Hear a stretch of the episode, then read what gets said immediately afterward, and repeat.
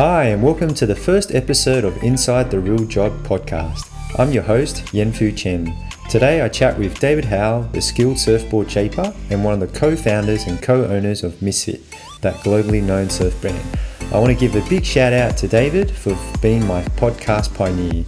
This podcast is a journey in the making as I connect with fascinating individuals to explore their life stories, careers, and the secrets to success if you were to follow in their footsteps. Can't wait to keep improving and have another awesome chat with David in the future.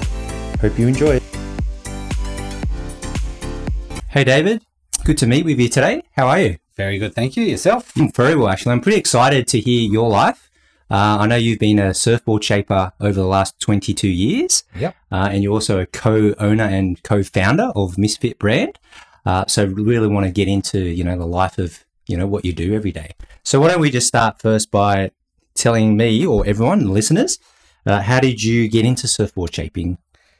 Well, I started in the early 2000s. We, um, I was living in Narrabeen at the time, and I was in a, a apartment on the beach, and there was a guy that was living on um, living in the apartments at the front, and we started having a few beers together and just hanging out for a little while. And he was um, just I knew that he was a surfboard shaper. He actually came over from uh, Western Australia, right. and his name was Cole Adams, and he was probably about uh, 25 years older than me, I guess. Mm-hmm. And um, he, they this company had brought him over to shape uh, surfboards for a couple of labels uh, back in those days. So uh, he was mainly brought over to shape lost surfboards in Australia. So um, at that point in the early 2000s, there wasn't too many um, shaping CNC machines. Yep. So he, after a few drinks one night, we were chatting and um, kind of told me that there's, uh, you know, there's a lot of work um, and that, you know, that he wouldn't mind like if there were you know if I if I wouldn't mind helping him like or learning to shape. Okay. Um, and I like uh, like as you know we'd had a few beers and yeah. didn't really think too much of it, but that was on the weekend. Then on the Monday uh, afternoon, I I just rocked up at his work and then just started watching him. Right. Okay. So basically, after um, watching him for at least three months, probably four months without touching anything, no foam, no nothing. Um, I started just um, just started slowly, sort of getting my hands on the foam. Yeah, and then um, and then it kind of led from there. It was is more watching than doing, and asking lots of questions. Yeah.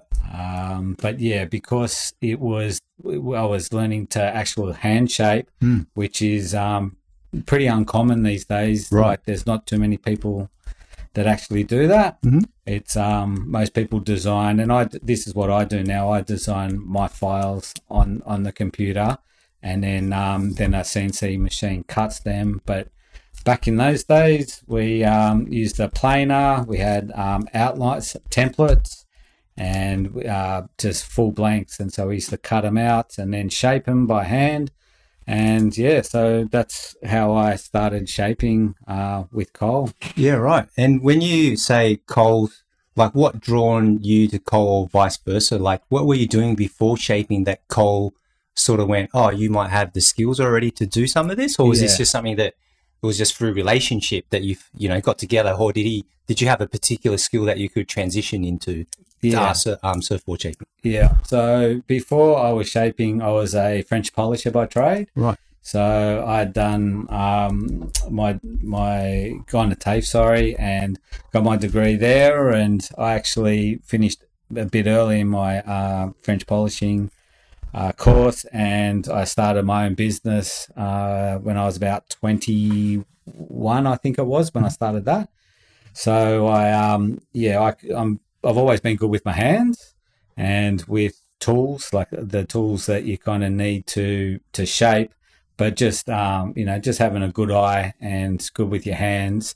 And like I said, it was it was kind of you know we'd had quite a few drinks that that night, so it was quite funny how you know it was kind of like an off the cuff sort of question that um Cole asked, and not much was really said after it. But I, I showed up on that Monday. Yeah, showed your keenness. Yeah. Yeah. And then from the time I showed up, I that was like I said, early two thousands. I was I, I would do my normal French polishing job basically from eight till four, Yeah. and then I would go around to his work in Brookvale from you know from four to ten o'clock, eleven o'clock at night. Yeah. Sometimes we'd get up super early, and I'd get up at like three o'clock in the morning with him, and he'd go in Yeah. early because we shape uh, surfboard shaping like a lot of factories um, back in those days because there was so much work would run 24 hours a day would Right. run around the clock so people would be in at all sorts of um, hours so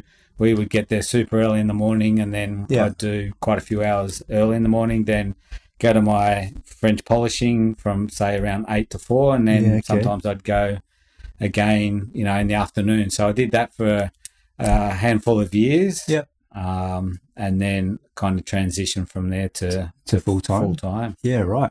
And you were talking about you were good with the hands and, uh, you know, with obviously certain tools that you use for French polishing. Did that help a lot? Or do you feel like there's something that, you know, if you could go back time, if you were keen to do it, was it something that you feel like you had to be good with your hands or was it something that anyone can just pick up and just, you know, experience over time? Or because you've had that trade, Yeah. it definitely helped you. Not so much the trade because I remember the transition from because you know French polishing is predominantly wood, Mm. um, and then going from foam, so something from a very hard dense surface go, sur- surface going to foam. Yeah. It was um, it it took a while to to not be so heavy handed, Yeah. um, and to work with the foam, like molding the foam, uh, which was um, it, it did take a while, but because I did have a good eye um, and I was I could use the tools properly, Mm. um, it didn't take as long as say someone that just you know just came in there. Like generally in the past, what people would normally do would you know start from fixing doing ding repairs to doing fins and and kind of working their way up to to shaping. So I kind of started the other way around where I was shaping, but like very much under the the watchful eye of Cole, Mm. um, which again is that doesn't really happen these days because you know the computers and the files are so good these days. You don't have to, um, you know, a, you can make a surfboard look like a surfboard. Anyone can do that by just going on, you know, the computer and designing it. Yeah. But when you're doing it by hand, to try and make a surf like the even the outline look clean, Yeah. um, it's it's just a whole different skill set. So I spent pretty much four years under Cole, four or five years, twenty four seven, pretty much. Yeah.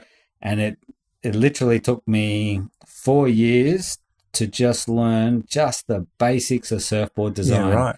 that was just the basics of surfboard design. So, um, but because I knew the basics of surfboard design, when I went from um, uh, the hand shaping to computer shaping, Yeah. I kind of I knew the why behind like concaves, rails, Right. foil, all these. Um, there's so many um, dimensions of the surfboard, but because I knew how to hand shape and design a board, when I went to the computer, like I it, it I didn't I didn't hit and miss. I knew what I was doing, so that was Yeah. a big benefit. Yeah, okay. So you had the experience. So do you feel like uh, your sort of skill or trade is a lot different to what it is now?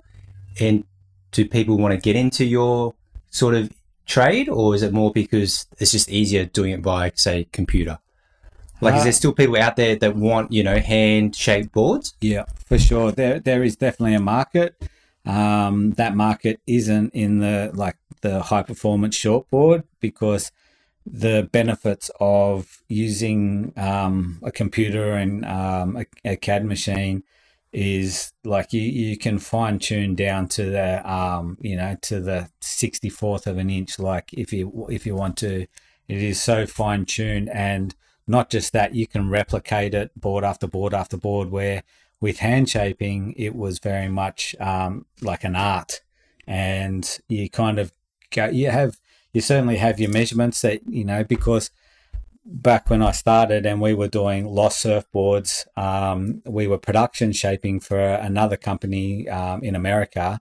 Um, so we had the outlines of the boards that um, that uh, the shaper over there, Matt Biolos, wanted, but uh, because he knew Cole uh, really well and uh, respected Cole's hand shaping, uh, sort of allowed Cole to be able to do the uh, rockers for and the out the not the outlines, the rockers and the the rest of the board design. He left it up to Cole to do. So as long as the outline looked like a lost board, um, he trusted uh, Cole to um, just make the surfboard work for each place. Like if it was up on the Gold Coast, you know, we would do certain things to the boards. If it was in Victoria, Bells, if it was on the northern beaches, we would be able to um, add elements into the design for certain spots. But these days with the computer, you know, it is good. So if we were doing that now with Lost, um, or say for instance, like with Misfit, when we send boards over to, um, you know, to Europe or or to America, like I can design the file from home and then uh, email it to the guys in into in Europe or in into America and they get the exact file that um, you know you can get anywhere around the world. So it's it's very um, uh, uniform. Like yeah. Everyone kind of gets that shape, which is good. Yeah. Um, but it just doesn't have like I suppose the the what do you call it like the the area, uh, you know, knowing that uh, living on the northern beaches, we knew that these rockers, these rails, these concaves went good for around here. Okay. Um, and yep. then up in Queensland, we knew that you know we'd do certain things to the rockers. Yeah. So. Okay. Where if you just you're saying if it's just overseas and it's just a file, it's more like a template and it's just every board's the same. It's yeah, it's it's just it's an all like you know it'll work. Like yeah. you you definitely know it'll work, but it's it's um it's just uh uh, a master file that you know you know that someone will jump on it and it'll work really well. And then if people want to who are very good surfers they might want to fine tune it so you can work with them in you know playing with rockers or you know um, fin um, fin placings and stuff like that. Yeah. But you know getting back to your question about hand shaping there are still quite a few hand shapers out there. Yep. and that's more in the maybe like the longboard, uh, retro twin fin sort of um, that sort of category. And there are certainly people out there that um, that surfers shape. Sorry, there are certainly shapers out there that surfers want them to hand shape boards for, and um, those guys are you know they're they're they're artisans. They're, yeah. they're they're amazing. So do you do you see that as you were saying? Do you feel like it's more of an art and a skill? So do you feel like this art will can be passed down or and will be passed down. You know, I'm thinking from a such a you know hand-on, genuine, you know, care perspective versus technology. Mm. Like in say five, ten years time, if someone wants to get into this industry yeah. to be a surfboard shaper, do you think that craft and that art will still be there? No, I don't. No, I don't. Um, for, well, yes, sorry, it will still be there, but it'll be extremely niche. And right. as as hand shaping is becoming more and more of a dying art, mm. um, it's in five or ten years. Like I, I think there'll be, you know, three D. Um, uh, what is it? Um, 3D printing. 3D printing. Yep. Like I, you know, I think materials will probably change, but I think 3D printing will, you know, come into surfboard uh, somehow. Yeah. Um, but yeah, like I, I was probably the last generation of production shapers. Okay. So back in the 2000s, because at that time, like I said, there, w- there weren't many um, CAD machines around. Yep. So, like, you know, all the major labels were all hand shaped and previous to that. So, uh, I would have been pretty much one of the last um, production shapers that learnt the skill from yeah, okay. start to finish. I can't see the kids these days, you know, doing four out four years of, um, you know, twenty four seven learning surfboard design and, and hand shaping because it's it is such a um, you know, eh, there's so many elements that you need to know to design boards uh, from scratch. But I can see them learning you know, programs that will help them um, with shape. Um, was it um, 3D printing? I think that would be, you know, something that they might look at. Um, I think it's still a while off before they do that, but uh, I, yeah, I think uh, it would would help being more computer illiterate these days. Yeah, and is that including like being a graphic designer of some sort? Like what that whole designing component? I assume you need to be good at designing in general. Yeah, I think if you want a brand, like you know, yes, in surfboard design, I you, you need to know surfboard design. You do need to know it because you know you can be great at printing, um, 3D printing, but you got to put the elements, you know, into a uh, surfboard. So I probably see the the kids probably taking boards um, from shapers that they know that go well, and they'll probably scan them, yeah, and then they will, um, and then they'll go from there. And that's kind of what happened back in the day when computers, uh, when the CAD machines came in, people were ripping everyone or the labels, um, designs off, and then basically putting their own decals over it. So I reckon that will probably start again because if you don't know surfboard design, you've got to get it from somewhere. So there'll be a little bit of ripping off there. Mm. So yeah, I, I, I do think um, with design, I think if you're looking to have a brand, you know, that's a whole different world in itself. Like Misfit uh, is is a brand. It's not just a surfboard shaping company. Yeah, I um I was very very blessed to I've known my my my my business partner Chongi uh, for for about twenty years now. So he's um, without him, Misfit wouldn't would not be where it is today because I'm very good with my hands and yeah. designing surfboards. I know inside out. Uh, but yeah, when it comes to actually uh, brand, that's where you know Chongi is just amazing at that and he's the one that sort of built the brand around the surfboard. So yeah, right. Okay, we might come back to the brand. I just wanted to finish touching on. You know, you said the design element. Uh, you know, learn three D printing and and you know maybe graphic designs or whatever. But I assume, and I'm not a surfer, right? So that's why I'm asking the question. uh, but I assume you got to know the water as a hmm. surfboard shaper, right? You got to yeah. know how the board works. Yeah. You know how the water comes off it and yeah. so forth. So I assume you still got to know that stuff to be a surfboard shaper. Yeah, so learning the basics of hydrodynamics, like it, it, can help. Like I didn't do any courses in it, but just knowing how water flows over a single concave to a double concave to a V to you know a flatter deck or a more domed deck, and then putting all those elements together. So that is something that you know it's just experience uh, over years of designing surfboards, watching uh, your team riders surf them, and not just team riders, anyone really, because you know it, it's just watching how the the water runs um, off a rail and where where it sort of holds, where the where the hard edge at the tail, and it's just that again, there's just so many elements there. So yeah, learning how water flows overboard, underboard is very important. Yeah. So you got to get your hours up with surfing, right? yes, R and D. That's where you get all the hours up first before you become one, I guess. Because um, uh, that was my next question.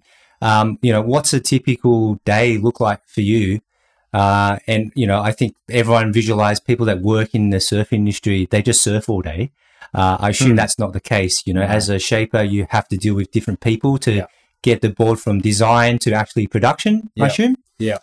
So yes, that is uh, one of the biggest myths in uh, surfboard manufacturing that you you just surf all day, especially. well, you got to test the boards out, right? That's it. That's it. That's what that's what I that's what I tell my wife. and but yeah, like just being a you know a shaper, like people think you got hundred boards in your quiver and you surf all day. Yeah, generally not surfing as much as you'd like. You probably watch more surfing than you are surfing.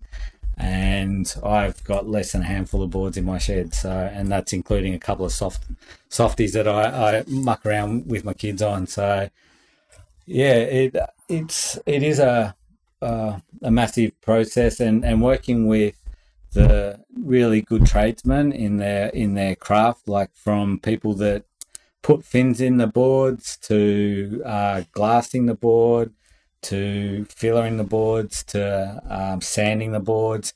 It's just such a, a big process. And if you get one of those wrong, like it can make, you know, I can shape the best surfboard in the world, but if the fins put in not correctly or um, or not evenly, like they're not both the same, um, you know, it, it can kill a board. So where I work at the Glass Lab, I'm, I'm very blessed to be working in basically the best manufacturing um, place in, in the world, I reckon, for high performance shortboards. Yeah, right. Um, they're just such a they their attention to detail is like no other, and you know I've been to a lot of manufacturers around around the world, and uh, there's some amazing ones out there. But yeah, these guys are the best I, I, from what I've seen, and it's an honor to be working in that um in that factory because you know from the groms that put the fins in the boards to you know to the guys that you know there's glasses in there that are in their 60s that have been doing it for 40 plus years uh, to sanders and they're just they are the best out there i reckon Yeah, right. Okay. And so, typical day, you might start with designing a board, or do you have meetings? I assume you have meetings with the glasses and so forth. Yeah, with generally when I go to a factory and I'm just sort of starting there, I will work very closely with um, the, the the guys who manufacture the board. So I'll work on you know how I want the fins sort of uh, splayed out, what degrees I, I'd like, you know, my thrusters uh, to twenties. Um, I'll work really closely with Sanders because I just I, I just the blend from the hard hard edge in the tail to the soft edge is something that um, I'm very uh, particular about, and I just want it to feel like it's my um, like how I've shaped it. I want it to feel like that when it's finished. So when I when I turn a board and put the board on its nose, and I just feel the um, the hard edge of the board and that roll into that soft edge. I just I, I just want it to feel like I feel when I'm in my shaping bay. So um, yeah, Yeah. Okay. Yeah, great. My next question is, you know, what are the most rewarding aspects of being a surfboard shaper? I, it's pretty simple to me. I just like putting smiles on people's faces. Yeah. So it doesn't matter if you're, you know, going for a world title, and you know, I, I haven't shaped for someone going for a world title, but Not I'd yet. Not day. yet. Yeah. But you know, for, like you know, there's a lot of pressure in that you know top echelon of surfing. Like that is a hell of a lot of pressure for the shapers. But um, you know, to the you know to the grom that's getting their first custom board, to the weekend warrior, I just you know, if you're not if you're not smiling when you're surfing, then you know it's there's no use doing it. Like Yeah. so. I just like putting smiles on people's faces, so that's you know that's why I love doing it. Yeah, great. And um, do you feel like there's a lot of competition, or there's plenty of space for everyone to be a surfboard shaper, or even build your own brand, which I want to really touch on next? Yeah, it's it. The space is getting a lot a lot smaller these days because again, going from when when I was just hand shaping to to be able to be very good at that, you had to spend a lot of time and a lot of hours, you know, doing that. You're very consumed, uh, and you couldn't just knock out a board and hope to look good. You you had to know what you're doing. Where these days with computers, it's it's so much easier to design a board and it just go Mm. like um it's it's it's it's very easy.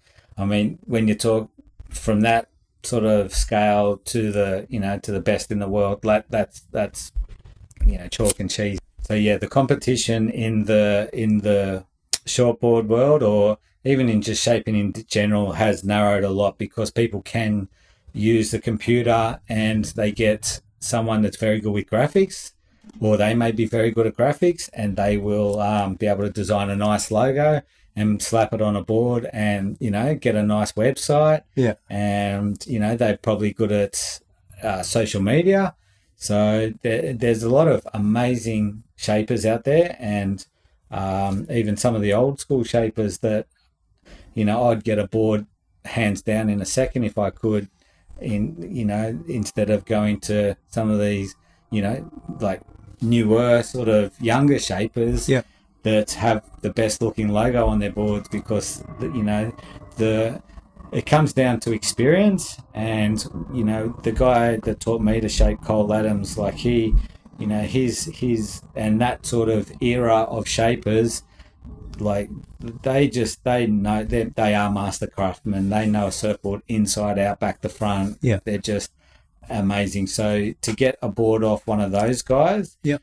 To getting you know a board off you know someone to that's shaped for you know three to five seven years that's you know never picked up a planer has a really nice logo and has some nice sprays Yeah. you know it's chalk and cheese there Yeah, gotcha. but you know the consumer is so um so uh enamored by social media these days that Yeah.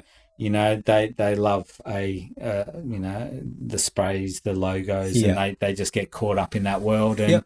you know and that's fine too so there's you know there's new markets for that Yep. but um yeah i think it's it, the market is getting narrower and narrower these days Yeah, great. And talking about your market, you know, I want to touch base on Misfit, Mhm. uh, your surf brand, and uh, you know, how did it go? How did it start? Like, obviously, you were surfboard shaping with Cole for all the different, I guess, um, brands. Mhm. So, how did it go from that to, hey, I want to start my own surfboard brand? Yep. Uh, Misfit, which is you know pretty Yep. big these days. Yep. Uh, so yeah, tell us a background on that. uh, with that, eh, I was hand shaping like the Lost, and I also was hand shaping another brand called Webber at the time. And after the four years of really just doing my just my basic apprenticeship, I you know some friends would ask me if like I could do some boards. So at that point, I would just sort of blend the you know with what Cole had taught me and you know again i was very lucky to have gone over to america and stay with matt Biolos, who is the, the head Lost shaper over there and founder um, and stay with him and, and watch how they shape boards but so putting everything that i'd learned together i that's where misfit came from. So it was like instead of having to do like rockers like this for this model for that that company and then the same for the other company i sort of was starting to get my own ideas on how i would like to do some boards. So that's where misfit came into being. And i didn't have any fancy logos when i first started um, misfit. I just drew misfit on a A4 A4 piece of paper and then got a razor blade and um, cut that out Yeah, right. and then I'll just uh, stencil it onto the board. So, Okay. and I still got that stencil actually. Oh, that's cool. yeah, so that's kind of how Misfit started. I Yeah. it's just And the like- name? Where the name come from? the name. Uh, that's a good question.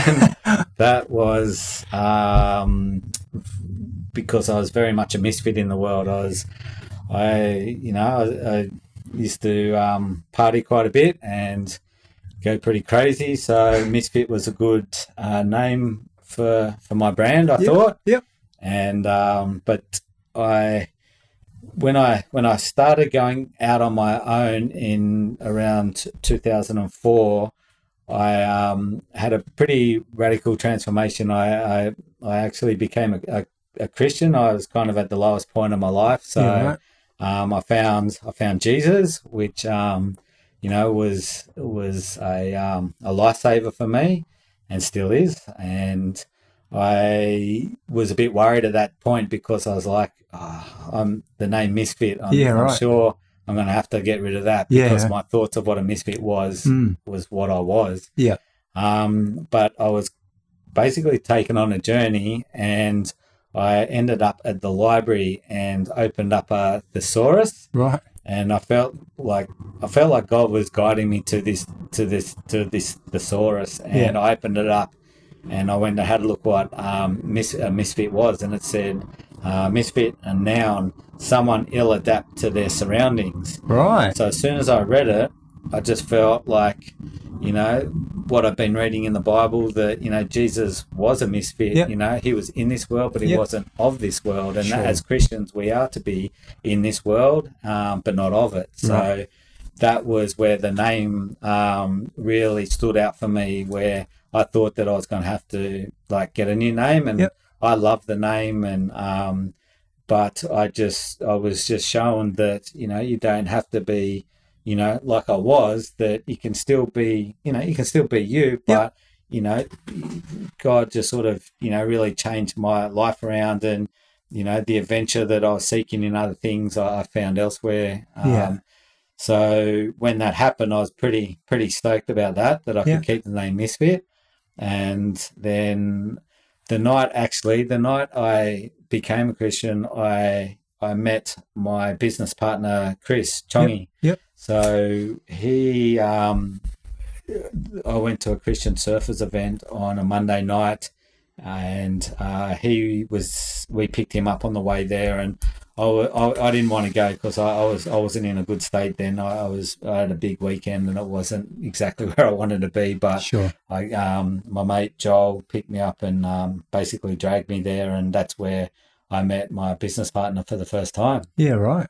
And Mm. you are today. Yeah. So why don't you talk through, you know, just briefly or however long your journey with Chris on, you know, the ups and downs of Yeah. where Misfit started and where it is now. Yeah. Uh, I'm sure there's still up and downs, but obviously you guys have really built this brand. Uh, people are wearing the Misfit clothes, using the surfboard. Uh, so yeah, give us a bit of an insight on that journey.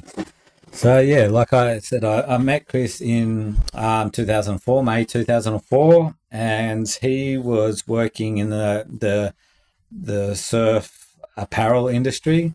So he, or actually, he was working in some surf shops. So he was selling surfboards in Manly at the time. So yeah, we just we become friends, and it wasn't until about 2008, 2009 that's where we kind of something clicked and kind of felt like we were to you know to kind of work together. So around that time he chris started helping me uh, with the branding of misfit. So previous to that it was just a it was just a surfboard Hmm. um, um, brand.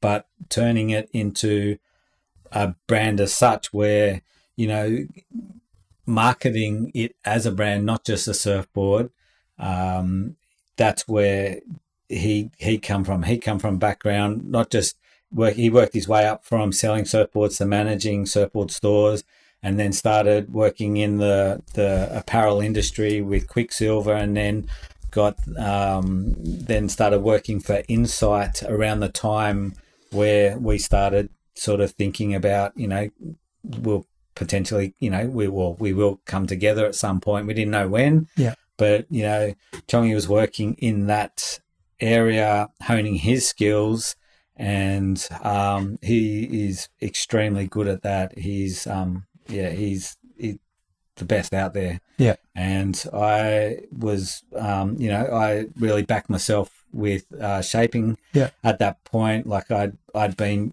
you know shaping for you know nine nine years and had you know done well and surely done my my trade and started to really understand you know surfboard design so yeah coming together and then it happened in about in 2010 uh, Chongi and myself opened up the Sugar Mill in Narrabeen, which was a surf store. So it was, you know, we had brands that were kind of aligned with Misfit. So, you know, at that point, you know, having insight that was very countercultural. Um, you know, I always loved Vans. Vans was my first brand that Yeah. I and still to this day wear. Um, I've been wearing it pretty much all my life, and Yeah. it's just such um, you know, amazing brand. I I really, I was just, you know, I probably skated a little bit before I, um, I surfed when I was a kid, and I, I really loved um, Alva, Tony Alva, and what he did with his, uh, with his brand Alva.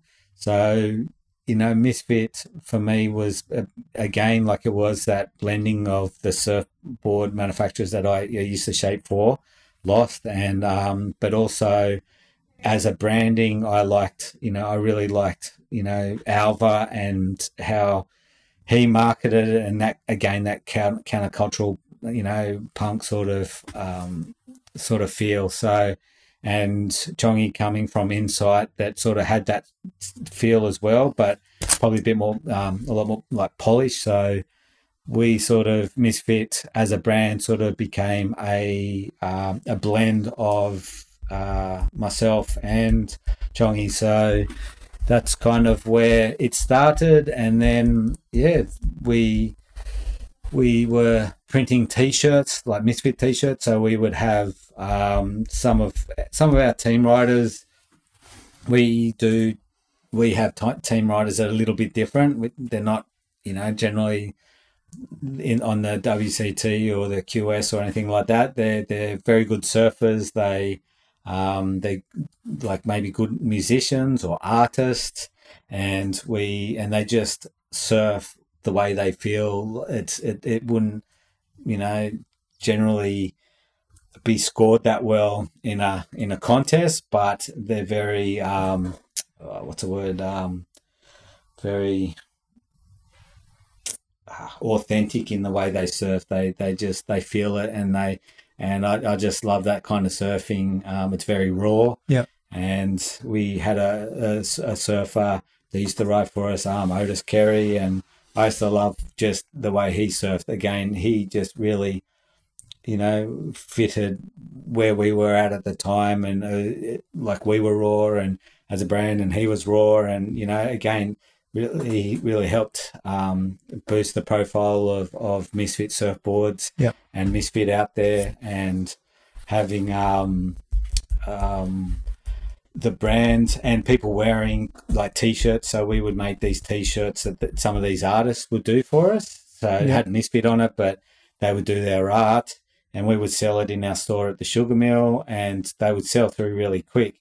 And so as as we were sort of you know, as the years were progressing, we kind of got, you know, more and more into the apparel side. And it, in about 2015, we were approached by a company to, um, you know, to license Misfit and to be able to, they would um, manufacture and sell uh, our clothing. Yeah. So that was just an absolute blessing because you know we uh, we're very good at what we do with yep. branding and um, art direction. But the company we partnered up with were very, very good at manufacturing. They had a lot of doorways and logistics and everything like that. So it was a perfect partnership, and it still runs to this day. So it's that's been a real um, journey, and just you know seeing where the journey has been has taken us in you know from you know we signed that agreement back in 2016 so where are we? We're you know, yeah, eight, seven, eight seven, years, yeah, yeah, yeah, into it, and it's it's it's been amazing to see to see the brand come as far as it has, where it where it is now from the humble beginnings in mm. in Brookvale as yeah. as me, you know, stenciling my misfit on a surfboard to now being in you know multiple countries yeah um, around the world and you know you, you see people from you know, all walks all of life, life, yeah, in all Reading different countries. You know, it, it's extremely humbling, and yeah. It's um, you know, I I give God all the glory for that because I'm I'm I'm certainly not that smart when yeah um, I couldn't do that, and um, you know, by myself. So having amazing, amazing people. Um, beside me, like Jongy, um, to to to you know bring his gifts together and to make it as it is today. It's um and also you know all the team riders, yeah, you know past, present, and future. You yeah. know, it just it makes misfit misfit. Yeah, for sure. And I think you know, just listening to you talk about that journey, I think the key elements that I hear is that whole partnership. You know, you mentioned it a few times. It's about getting the right partners. You know, I like that. You know, Chris was in that whole retail appeal sort of merchandise mm. perspective and you just kept your you know skill on shaping and then you came together later on when you you know really mastered your skill mm-hmm. if you mm-hmm. want to say yeah. Uh, and then you got the right people so how did you through that experience how did you know that this was the right partnership to move into or go with to continue to build misfit with chris oh chris or anyone that you know came along with the journey yeah i think just mainly like for like we generally get people people we don't normally reach out as such. It's people will you know will DM us and or you know send some um, well yeah, it used to be DVDs back in the day, but yeah, it's basically all yeah. social media these days. So, yeah. we'll, you know, we've been, you know, we've had amazing um, contacts like what the lead guitarist out of Foo Fighters, Chris Shiflett. Yeah, right. He's um, he loved what we do, and we've done him a handful of handful of boards. So when he comes over to Australia, he always grabs a board, and That's in cool. return, he he gives us these um, backstage passes to Yeah, go see the Foo Fighters, which is just you know that's just mind blowing. Yeah, of it's, you know, course. again, it's very humbling to be able to be you know in the presence of you know those guys. It's it's amazing. Um, to you know to garage bands to you know we've had you know um, some of our team riders that have had bands like there's Jake Vincent and his um, sister Jaleesa. You know they've had a couple bands together, and again just just just raw. It's just it's just misfit. Yep. It's um you know it's it's kind of like for like. We a few years ago we had a um uh, music we we did a music festival and we just picked you know some of the the bands like old school bands new school bands that were just very misfit what Yeah. what we you know and Yeah.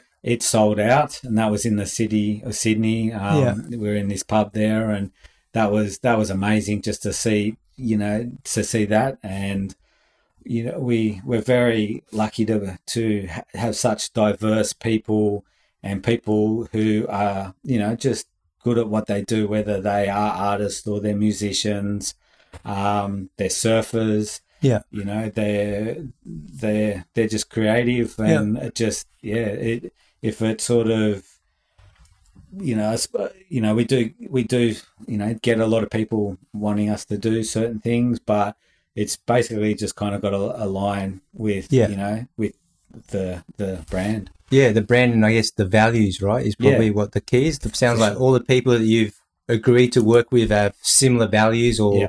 similar vision where they're all very supportive uh, and Yeah. just want to genuinely do well for each other and so forth. Yeah. For sure Yeah, cool. Um, so, you know, probably wrapping up, we've spent a good hour already together and I feel like we could talk forever.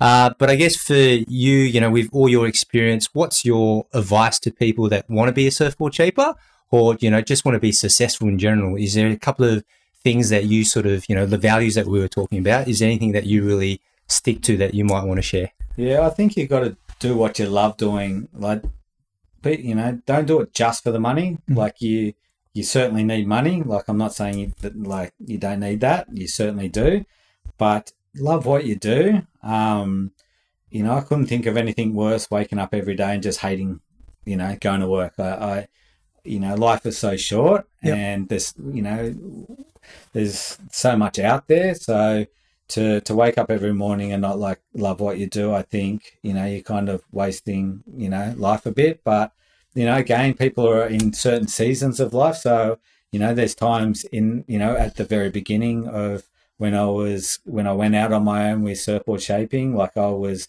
carpet laying, um, helping a mate do that to make ends meet. And, Yeah.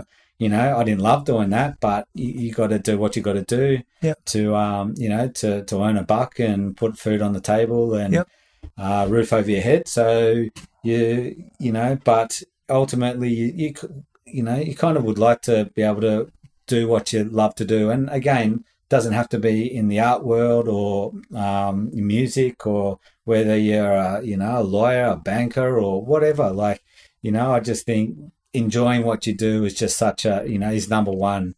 I think having also good people around you too. I think that's a big one. Having good people around you and uh, people that like I was I was very blessed to have uh, Chongi, you know, come into my life and and us, you know, we we had this friendship before we started the biz, you know, the started the brand as such. Um, and then I, I think and having people around you that support you too. Um, you know, I've been very blessed to have amazing people around me. Um, you know, from family to friends to to help me um, because it is a hard journey, you know, owning, you know, your own business, Mm. especially in this day and age and, and, you know, in this post COVID world, like the world has really changed. It's, Mm. it's changed so much in the last, you know, three to four years. Um, and just having to reinvent yourself all the time. Yep. You can't, you know, what we did, you know, 12 months ago doesn't necessarily work now, and especially what we did three years ago before the pandemic. Um, that is, um, you know, you can't do that. So you always got to be, you know, on the forefront of what you do, whether it's, um, you know, design or or um, you know whatever you do, you, being at the forefront. And you know, for me and for my business partner Chongi, having God on your side um, certainly helps as yeah, well. Yeah, sure. yeah, great. Okay, well, David, thank you for your time. And I'm sure the listeners will uh, appreciate your time as well and get some great insight uh, on life being a surfboard shaper. Thank you, sir. Thank, Thank you, you for having me. All good. Cheers. Well, I hope you enjoyed that first episode. It was great chatting with David from Misfit, and a few things that really stood out to me. The first was that the art of hand shaping surfboards may not be around forever, especially with the rapid advancements in technology. However, there's still a demand from surfers who really appreciate that uniqueness of a handmade board. So there's potential for those aspiring to be surfboard shapers. Speaking of technology, it's clear that surfboard production is becoming more efficient. So, if you are looking to pursue a career in surfboard shaping, it's beneficial to develop both your IT and designing skills.